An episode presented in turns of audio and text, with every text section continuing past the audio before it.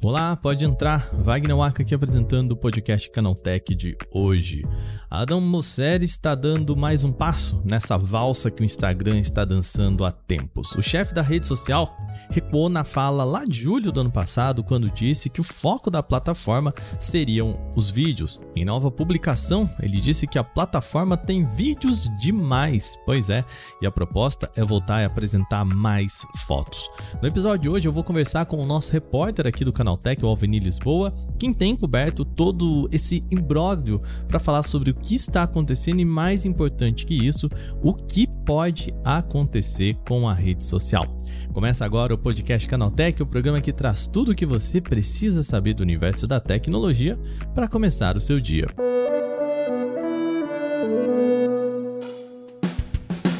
Olá, seja bem-vindo e bem-vinda ao podcast Canaltech, o programa diário que atualiza você das discussões mais relevantes do mundo da tecnologia. De terça a sábado, a partir das 7 horas da manhã, a gente tem os acontecimentos tecnológicos aprofundados aí no seu ouvido. Lembrando vocês que seguimos com a campanha de você apresentar esse podcast para um amigo ou uma amiga que pode gostar do nosso programa. Isso ajuda a gente pra caramba. Sem mais, então, vamos para o nosso papo de hoje.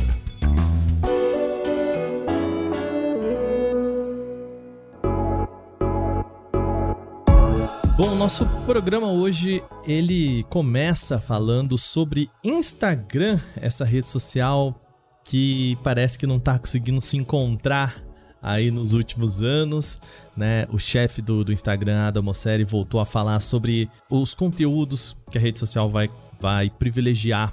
Para comentar isso comigo, para me explicar o que está acontecendo, de volta ele por aqui, o nosso querido repórter da editoria de aplicativos, redes sociais, Alvenir Lisboa. Como você está, querido? Olá, como é que você está, meu caro?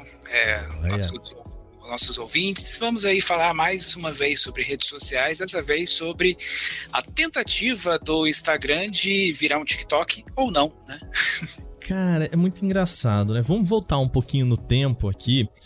Eu me lembro que o tema do ano passado do Instagram foi essa guinada pro vídeo, né? Eu lembro, a gente teve aquela publicação do Adam Mosseri, ele agora, né, tem as lives dele ali, os videozinhos que ele faz, né, lá na casa dele, que já é meio clássico. The second thing I'm hearing a lot of concerns about right now are photos. I do believe that more and more of Instagram is going to become video over time. We see this even... Falando que os usuários querem mais espaço para vídeo. Isso gerou um burburinho, né, pessoal? E onde eu publico foto, não sei o que lá, né? Pois é, cara. Assim, o Instagram parece que ele vai muito na onda, assim, né? O que tá rolando no momento. É, em 2020, lá, época da pandemia, os caras apostaram forte nas lives no Instagram. Todo dia que a gente abria o Instagram era 20, 30 lives. 2021, os caras viram que vieram com a história do áudio, né, por causa do Clubhouse, e nunca chegaram a desenvolver nada nesse sentido, mas pensaram em desenvolver, né, ferramentas de áudio. E no ano passado eles resolveram fortalecer muitos vídeos, né? Por conta desse crescimento absurdo do TikTok, eles resolveram focar totalmente nos vídeos e deixaram de lado o principal deles, né? Que é o feed de fotos, né? O Instagram nasceu como um aplicativo de edição de fotos, né? E só depois virou uma rede social. Então, assim, acabou que eles deixaram de lado a essência dos caras e foram procurar a essência lá dos chineses do TikTok, né? E aí, claro que você tem uma reação muito forte das pessoas, dos criadores de conteúdo que se consolidaram lá por conta das fotos, por conta dos stories, que já foi um desvirtuamento aí da proposta original, mas que ainda estava equilibrando bem as coisas. Então você acabou tendo essa desvirtuação total de focar 100% no vídeo e deixar aí as fotos, o lado humanizado do retrato cotidiano que as pessoas tiram para postar enquanto estão saindo, fazendo alguma coisa. Você deixou isso de lado em prol de uma produção de vídeos curtos que é voltada para entretenimento, voltada para vendas, mas necessariamente a pegada, né, que o Instagram teve nesses últimos anos. O Mosseri, ele diz que houve aí um erro, né, nessa ênfase nos vídeos. E é muito engraçado porque lá atrás ele parecia muito claro, né, quando a gente trouxe essa notícia aqui também, de que existia uma demanda da audiência por um espaço de publicação dos seus vídeos. Existe uma mudança de comportamento, Alvenir, que você vê, ou existe de fato uma falta de entendimento do Instagram, entender o que o público dele quer? Eu acho que, na verdade, ele sempre defendeu a questão das fotos, né? Mas, assim, é aquela história do o discurso não se alinha na prática, né? Ele sempre veio a público para falar, não, as fotos são importantes, mas o que a gente via, na verdade, não era isso, né? Era uma priorização dos vídeos em si. Então, assim, eu acho que ele continua sendo o Adam Mosseri, né? Que fala uma coisa, mas que não necessariamente vai se refletir nas ações, né? Ele continua defendendo as fotos, tem né? Você tem todo um mercado que depende disso, de criadores, né? Como ele próprio falou na história dos fotógrafos que vivem disso, né? Você criou-se um nicho especializado na fotografia, que é a fotografia de redes sociais, que não é uma fotografia publicitária, não é uma fotografia de fotojornalismo, é uma coisa muito específica. Então você tem todo um ecossistema de profissionais que hoje depende do Instagram para sobreviver. E aí, se você para de dar do dia para a noite, assim, né, em coisa de 6 meses, você interrompe esse fluxo, você está gerando prejuízo para esses profissionais e, consequentemente, para sua rede social, né? Então, assim, o que eu acho que ele vai continuar fazendo é isso. Eles devem, talvez, oferecer um pouquinho mais de alguns recursos mais voltados para fotografia, e o que ele falou, que é mais importante, que é ajustar o algoritmo para dar uma equilibrada nas coisas, né? Porque o que a gente viu com a chegada do Reels é que eles calibraram o algoritmo para, poxa, nós temos uma ferramenta nova aqui, vamos fazer esse negócio bombar.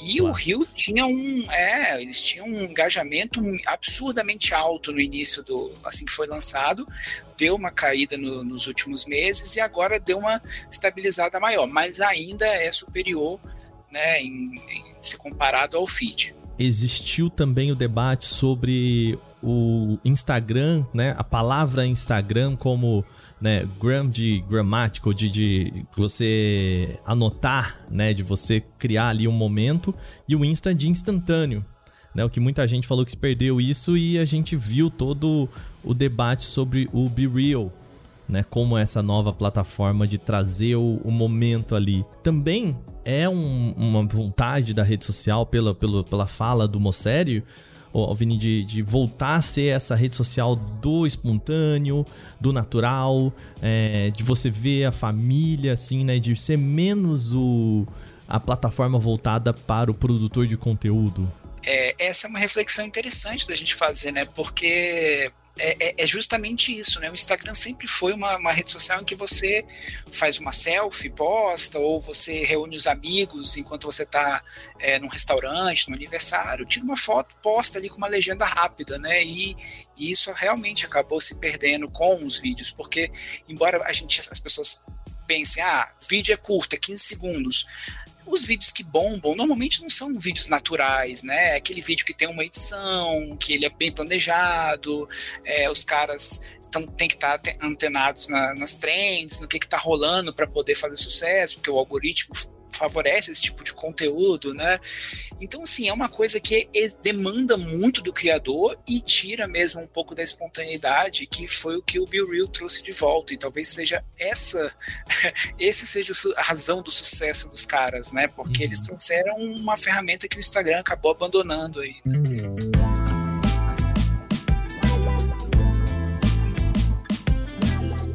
Agora eu queria falar sobre, né, para quem trabalha com redes sociais, né?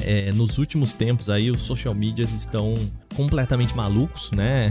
Cada vez é uma coisa para cá, outra para lá, mas um ponto importante aqui, né? O que a gente pode esperar então, Alvenir, dos feeds ali do Instagram, né? Porque a gente sabe que existe aquela separação, né? O Stories, o Reels e a Timeline, né? O feed, o Stories e o Reels. Isso vale mais pro perfil ali, pra timeline da pessoa, ou também a gente pode ver isso mais nos Stories, né? A galera que põe a foto no Stories tem também um equilíbrio maior em perante ao vídeo, ou foi uma fala mais geral dele? O que me pareceu que foi uma fala, assim, que ele pretende dar uma estabilizada em tudo. né? Mas principalmente focado no feed, porque hoje é o que está com mais problemas, assim por dizer, né? Ele já foi questionado algumas vezes de por que, que as pessoas não estão mais vendo fotos dos amigos, e eu lembro que na época ele até falou que não, as pessoas não estão vendo mais fotos porque os outros não estão postando fotos, né?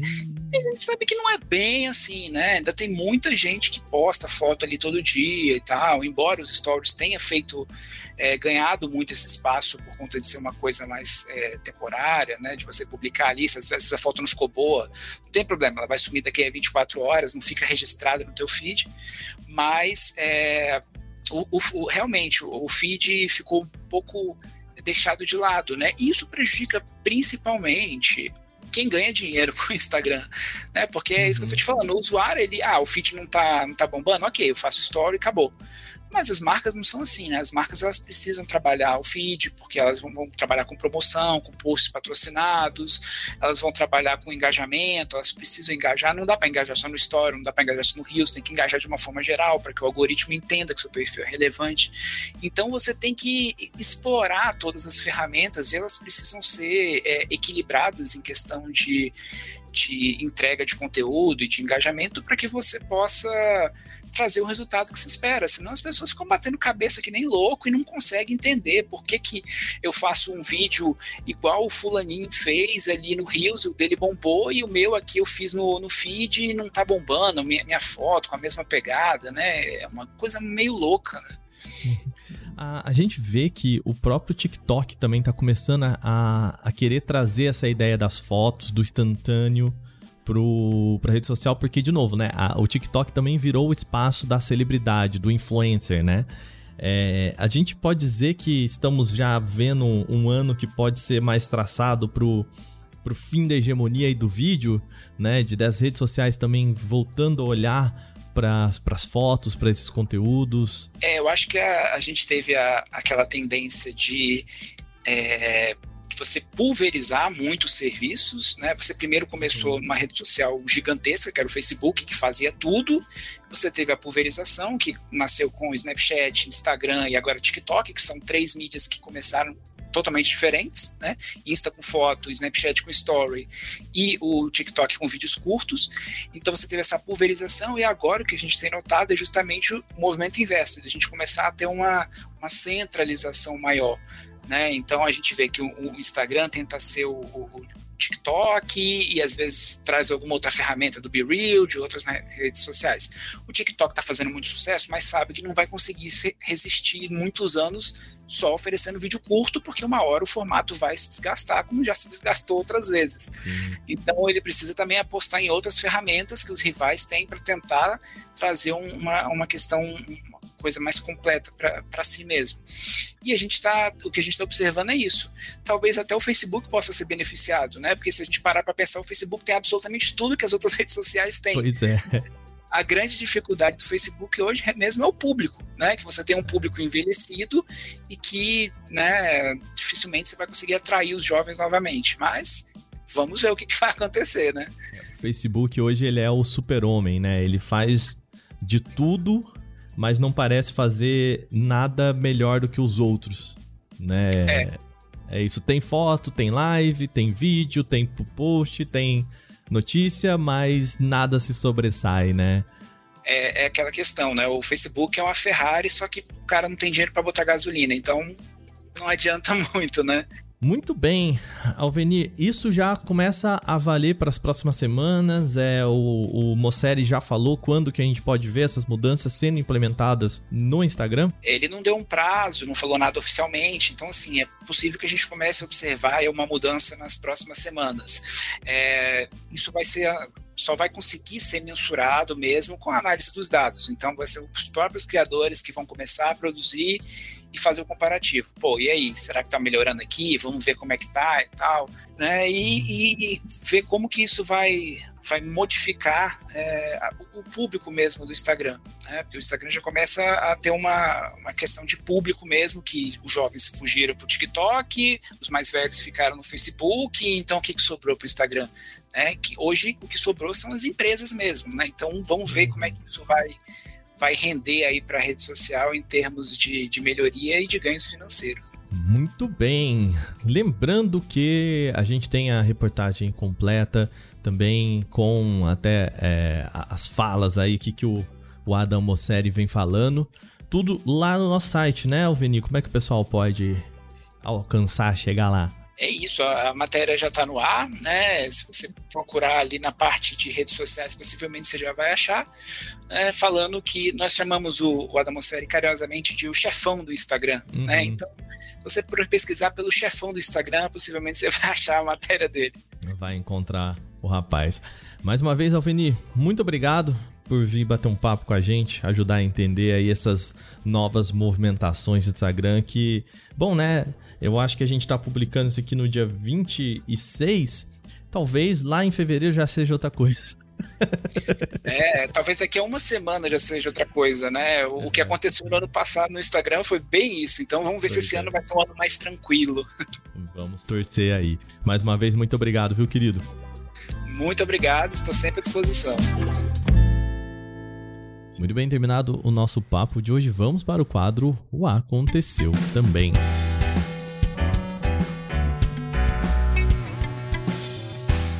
O Aconteceu Também é o quadro em que a gente fala das notícias também relevantes, mas que não geram uma discussão maior. O Samsung Galaxy A14 4G foi homologado pela Anatel, portanto liberado para ser vendido aqui no Brasil. O aparelho aparece listado no banco de dados da Agência Nacional de Telecomunicações em duas versões, que possivelmente se diferenciam pela capacidade de armazenamento. O Galaxy A14 4G brasileiro deve ser produzido em 5 fábricas, inclui 2 unidades da Samsung aqui no Brasil, uma em Manaus, no Amazonas, e outra em Campinas, no estado de São Paulo. De acordo com a documentação, que não chega a citar o nome comercial do telefone, o aparelho será vendido com carregador de 15 watts na caixa, medida mais comum nesta faixa de preço. Com isso, o modelo já pode, portanto, ser vendido aqui a partir de agora. A Samsung, contudo, ainda não deu uma data de lançamento para o A14 4G. Nesta terça-feira, o grupo da Agência Nacional de Telecomunicações, responsável pela implementação da rede 5G, decidiu por antecipar a conexão da 5ª geração de internet em mais de 78 municípios de pequeno e médio porte. As operadoras de telefonia, portanto, podem solicitar o licenciamento e ativação das estações nessas localidades a partir desta quarta-feira, dia 25. A decisão de oferecer a rede é facultativa, visto que o edital do leilão estabeleceu a obrigatoriedade só entre 2025 e 2026. Em nota, a Anatel reforça que a liberação da faixa não significa que a rede 5G vai ser instalada imediatamente nesses lugares, pois a antecipação depende do planejamento de cada prestadora. Dos 78 municípios anunciados, 44 estão no estado de São Paulo. Outros 34 estão distribuídos nos estados de Minas Gerais, Santa Catarina, Pará, Espírito Santo, Rio Grande do Sul, Paraná, Pernambuco, Rio de Janeiro e Bahia. Vale ressaltar também que mesmo que a rede esteja disponível na sua localidade, apenas dispositivos que suportam a conexão 5G vão poder se beneficiar aí da nova rede. O smartphone Infinix Zero 5G 2023 terá suas vendas iniciadas em 4 de fevereiro lá na Índia. Em um comunicado, a empresa anunciou uma linha de celulares, ou seja, pressupõe a presença de mais um modelo.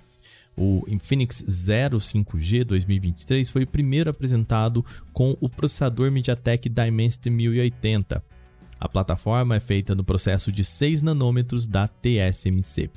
O smartphone deve ser vendido em apenas uma versão, com 8 GB de memória RAM e 256 GB de espaço para armazenamento interno.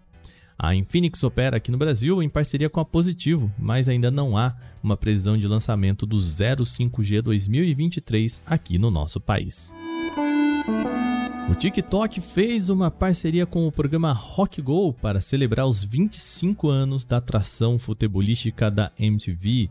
O Rock Go no TikTok será um programa pensado para a rede social, construído no formato de live e que vai trazer de volta as disputas em 5 partidas consecutivas. A atração será apresentada pelos humoristas Paulo Bonfá e Marco Bianchi, os mesmos que estavam no programa entre 1997 e 2020. Está prevista a participação de bandas e artistas que disputaram o antigo campeonato, personalidades que visitaram o estúdio, novos talentos musicais e criadores de conteúdo. O Rock Go no TikTok vai ao ar no dia 4 de fevereiro, às 4 horas da tarde, no horário de Brasília. Isso lá no perfil @rockgo25 do TikTok. Além do programa, a celebração também ocorre no Museu do Futebol, em São Paulo, com fotos e vídeos memoráveis da atração até o dia 28 de fevereiro. A OnePlus anunciou a data de lançamento do OnePlus 11R. Por meio da publicação nas redes sociais, a empresa afirmou que o dispositivo vai chegar no próximo dia 7 de fevereiro, daqui 2 terças-feiras. Além do OnePlus 11R, o evento também deve trazer os fones de ouvido Buds Pro 2, o teclado mecânico Keychron RGB e a variante internacional do OnePlus 11. O smartphone já foi apresentado na China no início desse mês. Assim como aconteceu nas gerações anteriores, o OnePlus 11R deve ter vendas voltadas ao mercado indiano e até o momento não é possível saber se ele vai chegar a outros países, incluindo o Brasil.